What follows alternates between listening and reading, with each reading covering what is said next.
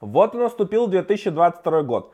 А это значит, что нам нужно определить тренды и вектор развития, куда нам в этом году стоит развиваться. Нам, Android-разработчикам. Что будет интересного? А что нет? Нужны ли еще Android View? Что там с композом? Готов ли он уже к продакшену или уже мы уже опаздываем, его нужно везде затаскивать? На эти вопросы сегодня я буду отвечать. Jetpack Compose. Готов он к продакшену? Не готов. Подожду еще не годик после первого релиза. Вот пофиксят все, и тогда можно будет юзать. Вот столько всего я очень слышал про Compose. На самом деле его уже успешно интегрируют, и я думаю, его популяризация будет только расти, потому что, в принципе, ребята из Google не особо заинтересованы в том, чтобы развивать систему Android View, они ее поддерживают, добавляют что-то, но, скорее всего, это реализация планов, которые были раньше. И все-все новомодные фишки будут стараться уходить именно в Compose, потому что он им развязывает руки, у них там много свободы, и заниматься им намного интереснее, чем заниматься старой системой и обеспечивать вот для тех, кто еще написал кучу кода на этим, какую-то обратную совместимость и стараться все туда тянуть. Да, к сожалению, новое неизбежно все будет заменять старое, мы будем двигаться вперед, и, конечно же, останутся проекты, которых нужно будет знать Android View. Можно ли их не учить? Нет, к сожалению, придется учить, потому что работать с ними придется везде. В принципе, View это фундамент Android, без него никуда. И есть места, в которых просто на Compose будет не перейти. Будет ли Jetpack Compose активнее развивать обороты? Конечно же, тут даже нет сомнений, все будет только больше, все будет активнее и много всякого интересного будут с ним делать. Я думаю, даже новые релизы будут привносить разный функционал, догоняя существующую систему Android View, потому что, да, к сожалению, на текущий момент, когда я записываю это видео, Compose по возможностям отстает от нативной системы UI, которая уже в Android давным-давно, но она очень ее активно догоняет, а в каких-то моментах даже перегоняет. Яркий пример, как сделать анимации с Compose, это уже стало на порядок проще, чем то, что нам предлагается в системе View. Поэтому ждем улучшений и больше интеграции, больше примеров с ним. Надеюсь, новые проекты будут активнее интегрировать в себя Compose, да и старые не будут отставать и постепенно переходить в новых частях на него. Вопрос, как организовывать асинхронность, очень спорный. Если вспомнить вообще самое начало, когда я еще начинал Android разработку, было это в далеком 2011 году, тогда там правили потоки, экзекьюторы, асинктаски, и вообще было черт пойми что. Потом там появились лоудеры, но самое важное событие, которое случилось, конечно же, многопоточки, который на Android очень сильно осел, я думаю, все вы его знаете, RxJava. RxJava один, наверное, из самых популярных сейчас подходов в Android разработке для того, чтобы работать с потоками и прочим, хотя предназначался он для других вещей. Но засел он очень крепко и никуда уходить не хочет. Просто потому, что, в принципе, часть разработчиков его любит, не все готовы менять на карутины, не все видят в карутинах такие плюсы и прочим, в общем, там, переписывать, не все карутины могут делать, есть спорные моменты, прочее, прочее. Поэтому RxJava точно останется с нами, но Э, если несколько лет назад тренд того, что карутины просто были в отдельных проектах, и как бы вам было еще нужно найти, где их заинтегрировать и прочим, то сейчас таких проектов становится намного больше. И э, даже сама команда Android уже давно признала официальным Kotlin карутины рекомендуемым подходом для организации асинхронного выполнения задач и вообще многопоточки тоже в Android. Э, и новые все API пишутся уже, даже библиотеки Jetpack пишутся на Kotlin, и, конечно же, там они сразу пишутся со синхронным подходом, то есть ключевым словом suspend. То есть фактически вас будут все больше и больше навязывать карутины. Э, с RxJava, кстати, так не было, хотя и была всегда библиотека для какой-то ее поддержки, но вот именно карутины сейчас являются форвардом. Достаточно просто все это, потому что сейчас, э, естественно, разработка многое в Android строится вокруг UI. UI текущий современный там видит команда на Compose. Compose это чисто Kotlin подход. Чисто Kotlin подход, соответственно, нужны библиотеки, которые точно так же на Kotlin. Если чистый Kotlin, там можно сразу обеспечивать синхронность, потому что есть ключевые слова, которые позволяют все это делать. Есть карутины, которые все это позволяют делать. Естественно, все это будет пропитываться и только больше и больше становиться все в этой части. Поэтому, если вы еще не успели освоить карутины, могу вас обрадовать. В феврале этого года выйдет курс по карутинам, и там я постараюсь вам рассказать как можно лучше про все их части, про все особенности, как с ними работать.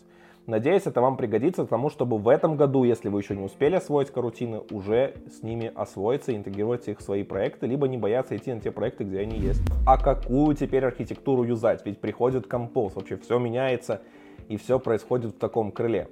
Ну, естественно, что у нас будет происходить с архитектурой? Давайте разбираться. Сразу могу сказать, что если вы знаете clean, solid принципы, это очень хорошо, они с нами навеки. Это, как знаете, как классика. Она и в моде, и в музыке всегда будет актуальна и всегда вам пригодится. Поэтому точно, если вы этого не знали, обязательно подтяните. В этом году я тоже постараюсь вам с этим помочь. Что будет у нас э, с архитектурой презентационного слоя? Это мы про всякие MV, что-то там. Э, естественно, MVVM, э, который продвигает Google, будет актуальна. Почему она будет актуальна? Потому что, опять же, Google активно нас целит на Compose, и там нужно использовать unidirectional архитектуры. То есть, фактически, когда у вас есть стрим событий с UI и обратное пробрасывание состояния в вашу view. Это может быть Compose, это может быть Android View, ну, главное, на View слой. Так вот, как раз MVVM ему соответствует. MVI будет очень активно набирать популярность, потому что с декларативным UI всегда ассоциируют какой-то MVI подход. Не знаю, почему так. Это удобно, но мне, например, MVI не заходит. Поэтому вот для меня MVVM в таком чистом виде довольно приятная штука. Но тут я могу сразу сказать, что если вы захотите переходить на декларативный UI и вот эти все штуки, MVP тут наступает смерть, потому что MVP в принципе предназначен так, что презентер должен контролировать view и не пробрасывать ивент, а именно прям вызывать, что у него происходит. И MVP, если вы у себя юзаете, к сожалению, либо не, вы не сможете перейти на Compose или на какие-то другие декларативные UI, а, либо вам придется от него отказываться. Э, что я не считаю плохим. Потому что, в принципе, MVP, как по мне, подход, который себя изжил, и, в принципе, с событийными подходами, когда у вас есть именно потоки ивентов, с этим жить намного проще. Что у нас будет с DI? Э, естественно, у нас, как всегда, есть старый добрый дагер, э, старый друг, лучше новых двух, но, конечно же, с ним есть пачка проблем. Естественно, он генерирует множество кода. Он не такой простой в освоении, и вообще множество вещей с ним происходит сложно. Кстати, если вы хотите освоить лучше Dagger, я сделал про это курс, который есть у меня на канале в открытом доступе, абсолютно бесплатно. Можете посмотреть и попробовать подтянуть свои знания в Dagger или наоборот изучить его, если вы еще с ним не были знакомы. Hilt, ту затычку, которую предложила Google как упрощение, э, я не считаю действительно хорошим эффективным решением для больших проектов, потому что сейчас с ним есть сложности, когда у вас происходит модуляризация и много всяких но, как что нужно делать. То есть, в принципе, если вы идете по стандартному флоу в небольшом проекте, у вас проблем не будет. Но как только у вас появляется какая-то кастомизация прочим, к сожалению, э, с хилтом нужно тоже писать много кода поверх и изучать не меньше придется, чем в Dagger, а может даже и больше и сложнее все это впихивать, поэтому еще непонятно вот, насколько все это проще. Поэтому, если у вас маленький проект, берите Hilt, но если вы понимаете, что он будет разрастаться и прочим, то лучше оставайтесь на Dagger. Но э, я ничего не говорю совсем про альтернативные DI, как вы видите. На самом деле альтернативные DI тоже развиваются, тот же Coin, он начал развиваться и активно делаться. Например, его автор сейчас разрабатывает для него плагин Kotlin компилятора, который позволит проверять то, что ваш граф э, целостный и все в нем хватает во время компиляции проекта, что супер здорово и очень важно для того, чтобы Coin стал более популярным решением. Потому что, в принципе, по API он неплохой, он уже стал мультиплатформенным, но вот как раз-то ему нужны части, которые позволят ему быть более надежным в проде при масштабировании кода и не попытаться думать где-то там каких-то ошибках или как-то отслеживать это, а именно чтобы это было сделано в плане автоматизировано. И плагин Kotlin компилятора хорошая штука. И вот тут, если мы говорим вообще уже про генерацию кода, про какие-то штуки, на самом деле большой сдвиг, который сейчас начинает происходить, к сожалению, потихоньку, но это замена капта на KSP. То есть мы переходим с того, что мы генерировали код на основе Java механизмов на механизмы, которые лежат в Kotlin компиляторе. То есть KSP, он работает под капотом его плагин Kotlin компилятора. И это очень классно, все хорошо, но, во-первых, Э, полностью на KSP не заменить, потому что CAPT все-таки базируется на Java Annotation Processing, который не является полным аналогом KSP. То есть KSP такая урезанная версия. Не каждая библиотека может легко переехать. Сейчас поддержка KSP есть Room, и то ограниченный пока не все, и пока они еще в активной разработке находятся. Тот же Dagger, я не думаю, что быстро получится перевести на KSP, потому что с ним немножко все сложнее. И самый главный момент, если какой-то из ваших процессоров аннотации завязан на несколько раундов, то KSP тут не подойдет, потому что в KSP только один раунд генерации кода. Те, кто разрабатывает процессор аннотации, это поймут.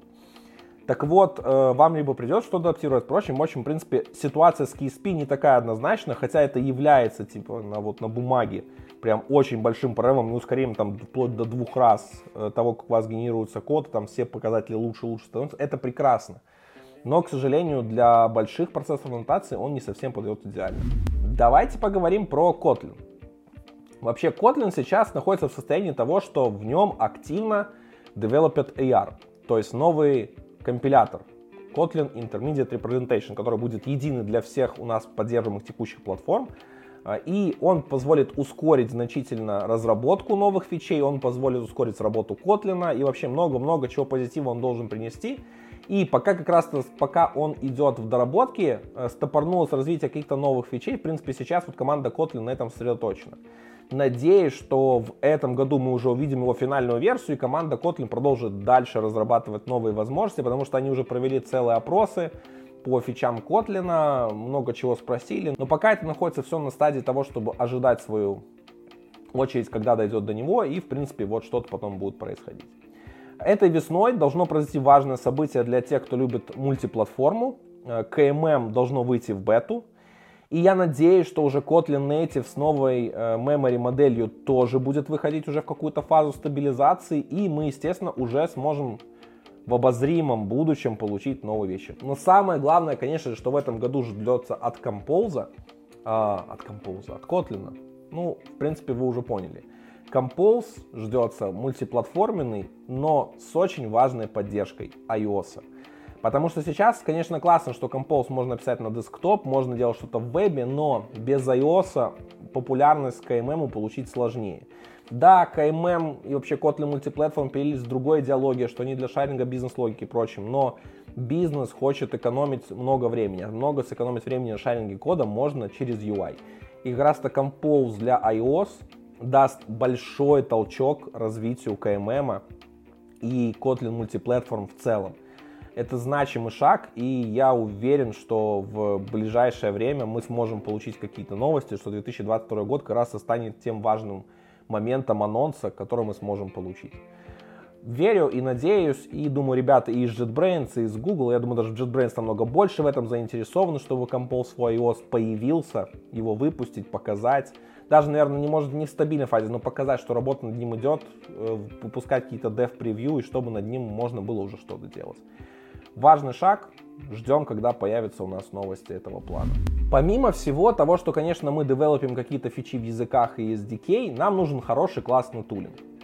Android Studio развивается, она, в принципе, сейчас перешла там на новую модель, и стабилизировали они Gradle API, и много чего делают, но, конечно, сейчас от Android Studio очень важный аспект, чтобы действительно получить популяризацию того, чего они хотят, а это Compose. Сделать классный тулинг. То есть сделать хорошее эффективное превью, высокую его скорость работы, удобным, чтобы его можно было обновлять мгновенно. Это уже сейчас все идет в разработке. На Android Dev Summit 2021 года показали это, показали, что действительно разработка ведется. Когда это будет интегрировано, не сказали. Но команда Android э, и вообще, в принципе, как и тулинга, Compose, они прекрасно понимают, чего от них ждут. И лишь время нужно им, чтобы реализовать эти затеи. Поэтому давайте смотреть, давайте следить. Э, уже сейчас активно разрабатывается э, новая версия, уже следующая подходит именно Android Studio к э, релиз-кандидату, даже на уже стадии релиз-кандидата, да, уже, и скоро будет релиз. И, в принципе, в этом году нас минимум будет ждать еще два релиза Android Studio, и мы, я думаю, увидим там уже первые попытки, как минимум, чтобы они были бы в превью, с помощью спецфлага включить и мы сможем двигаться в какой-то мир, где прям очень хорошо ваять с помощью композа и превьюшки делать, и какие-то интеракции с ним делать. Потому что много чего было видно до выхода Android студии Arctic Fox, э, именно можно было с помощью флага включить прочим, но в Arctic Fox это отключили, перенесли, вообще сейчас нельзя где-то пощелкать. Хотя, возможно, надо проверить канарейку, может там можно с помощью спецфлага включить. Но, в общем, э, тулинг композа ждем, надеемся и Лишь время покажет, насколько крутым он будет. Второй тренд этого года и, в принципе, э, с приходом на удаленки, вот вообще нашей, это удаленная разработка. То есть, когда мы можем э, не иметь мощного компа, выгружать нашу IDE или запускать ее где-то удаленно и, соответственно, девелопить это. А, JetBrains сейчас делает много всяких инструментариев. Совсем недавно на моем канале было интервью с Антоном Архиповым, где мы, в принципе, про это все поговорили, про удаленную разработку, про текущее состояние инструментария, про флит поговорили, про remote development, который, кстати, как Антон сказал, должен скоро появиться именно и в Android Studio. Это когда фактически вы можете свою IDE забандлить, отправить на сервак и подключаться к ней удаленно и, соответственно, работать таким образом. А, конечно же, код with me — это плагин для э, идей, для идеи Ultimate, насколько я знаю только, где вы можете шарить э, что-то и, э, естественно, с другом своим или коллегой работать вместе над одним куском кода, что-то общаться.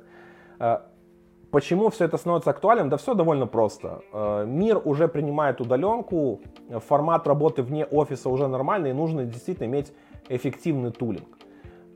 Насколько быстро те наработки, которые делает JetBrains в плане своих инструментариев, будут интегрироваться в Android Studio, очень интересно. Потому что, как мы знаем, обычно где-то э, текущая версия тулинга остается на э, два поколения идей.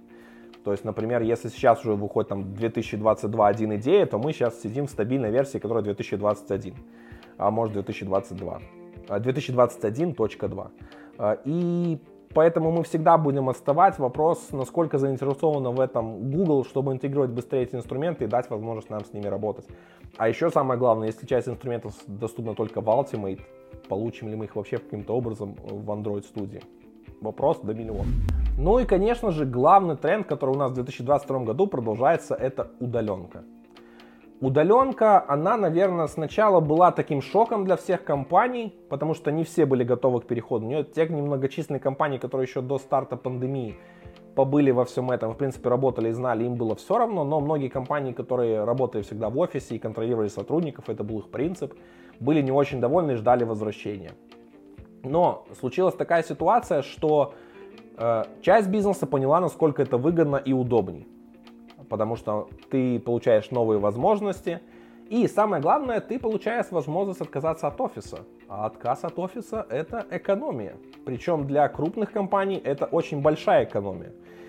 Часть офисов можно убрать, а часть офисов можно переделать, например, в коуворкинг. Для маленьких компаний это не столь актуально, потому что, в принципе, люди любят ходить в офисы, и часть, конечно, из них останется, но большие компании будут все больше и больше отказываться и как раз переходить к тому, чтобы э, нанимать э, сотрудников на удаленку, возможно, даже не в штат, а как фрилансеров.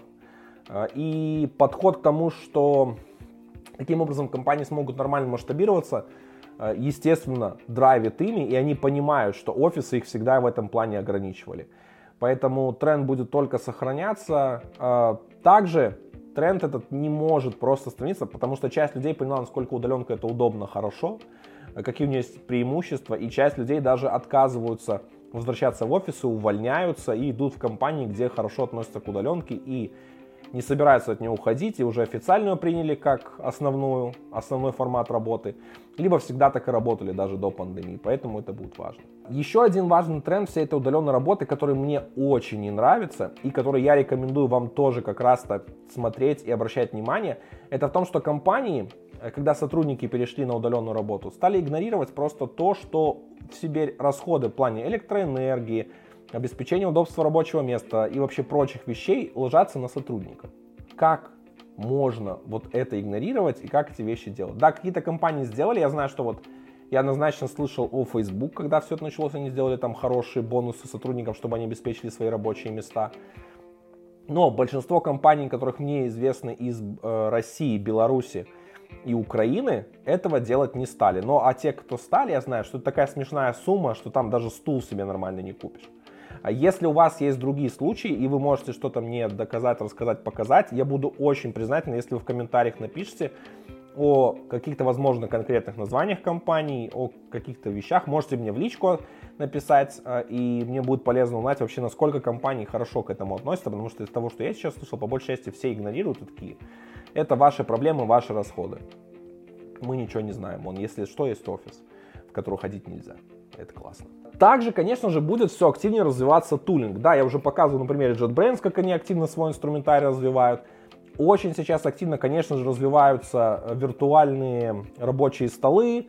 Это те же серверы через облачные всякие инструменты. Я думаю, если вы смотрите русских блогеров, то вполне могли видеть рекламу Selectel который активно рассказывает про свои инструменты и прочим. Это не рекламная интеграция, это просто вот то, что я видел у нескольких блогеров, и действительно прям вот очень, очень активно про все это рассказывают, особенно вот каналы, где такие э, жесткие по IT-тематике, такие более суровые ведущие. Вот там, конечно же, они приходят, интегрируются, рассказывают и все делают. И плохой ли это, плохая ли эта тенденция? Нет, я не могу сказать, что она плохая. Она, в принципе, довольно хорошая и актуальна для текущего времени. Даже посмотрите, как компании Google и Apple развивают свой тулинг. Э, в Apple очень активно начали развивать, например, тоже свой Keynote для презентации, который я просто обожаю как программу для того, чтобы делать все презентации, которые, в принципе, я делаю, делаю именно в ней. Так вот, у них стало очень больше появляться вещей для коллаборации. То есть, например, у них появился режим презентации вдвоем, у них появилась возможность э, делать презентацию не на фуллскрин, а в окне, то есть, что супер удобно, когда у тебя нет нескольких экранов, а зачастую дома так никого нет, то есть у вас либо десктоп с одним экраном, либо ноутбук, и вообще ничего не можете делать. И, в принципе, этот тренд будет продолжаться. Уйдет ли он от нас? Э, я думаю, нет. Нужно уже привыкнуть к тому, что мир поменялся. Даже если завтра вся пандемия закончится и прочим, люди почувствовали эти преимущества, думаю, даже вы сами почувствовали. Э, и будет очень интересно, вот, кстати, узнать, а как вы готовы, хотите вернуться в офис или нет, и почему. Это супер тема для обсуждений, и мне будет интересно. Например, я, съехав с дома, и когда мы вернулись жить обратно в город, в квартиру, э, я вынужден был снять офис, потому что дома работать невозможно. И, одна из причин тоже съезда была, почему я не мог уже работать так. Я все-таки психологически стал чувствовать себя лучше, потому что, в принципе, я теперь понимаю, что у меня есть офис, у меня есть дом, вот, у меня дома я отдыхаю, там провожу время с семьей, в офисе я работаю, если мне нужно даже пойти поработать на пару часов, что там поделать, доделать, я предпочитаю собраться и пойти посидеть в офисе, сделать это продуктивнее.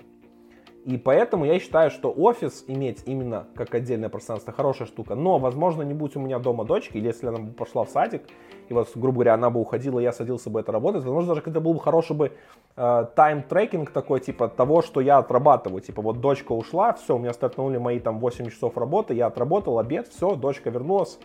Вот, мое время рабочее закончилось, и я могу двигаться. В этом плане тоже, кстати, хороший подход. Не знаю, что думаете вы, пишите в комментариях. Я очень люблю с вами там поболтать, услышать ваше мнение. Если вы, кстати, хотите все это делать намного активнее, вы можете присоединяться в чатик в Телеграме Android Broadcast Talks, где мы обсуждаем много всего интересного. Ссылочку на него вы найдете в описании. Но у меня на этом все. Надеюсь, вам понравился этот выпуск. Если да, то не забудьте обязательно поставить лайк. Ну или дизлайк, если вам не понравился. Ваше право. Всем хорошего Android. Пока-пока.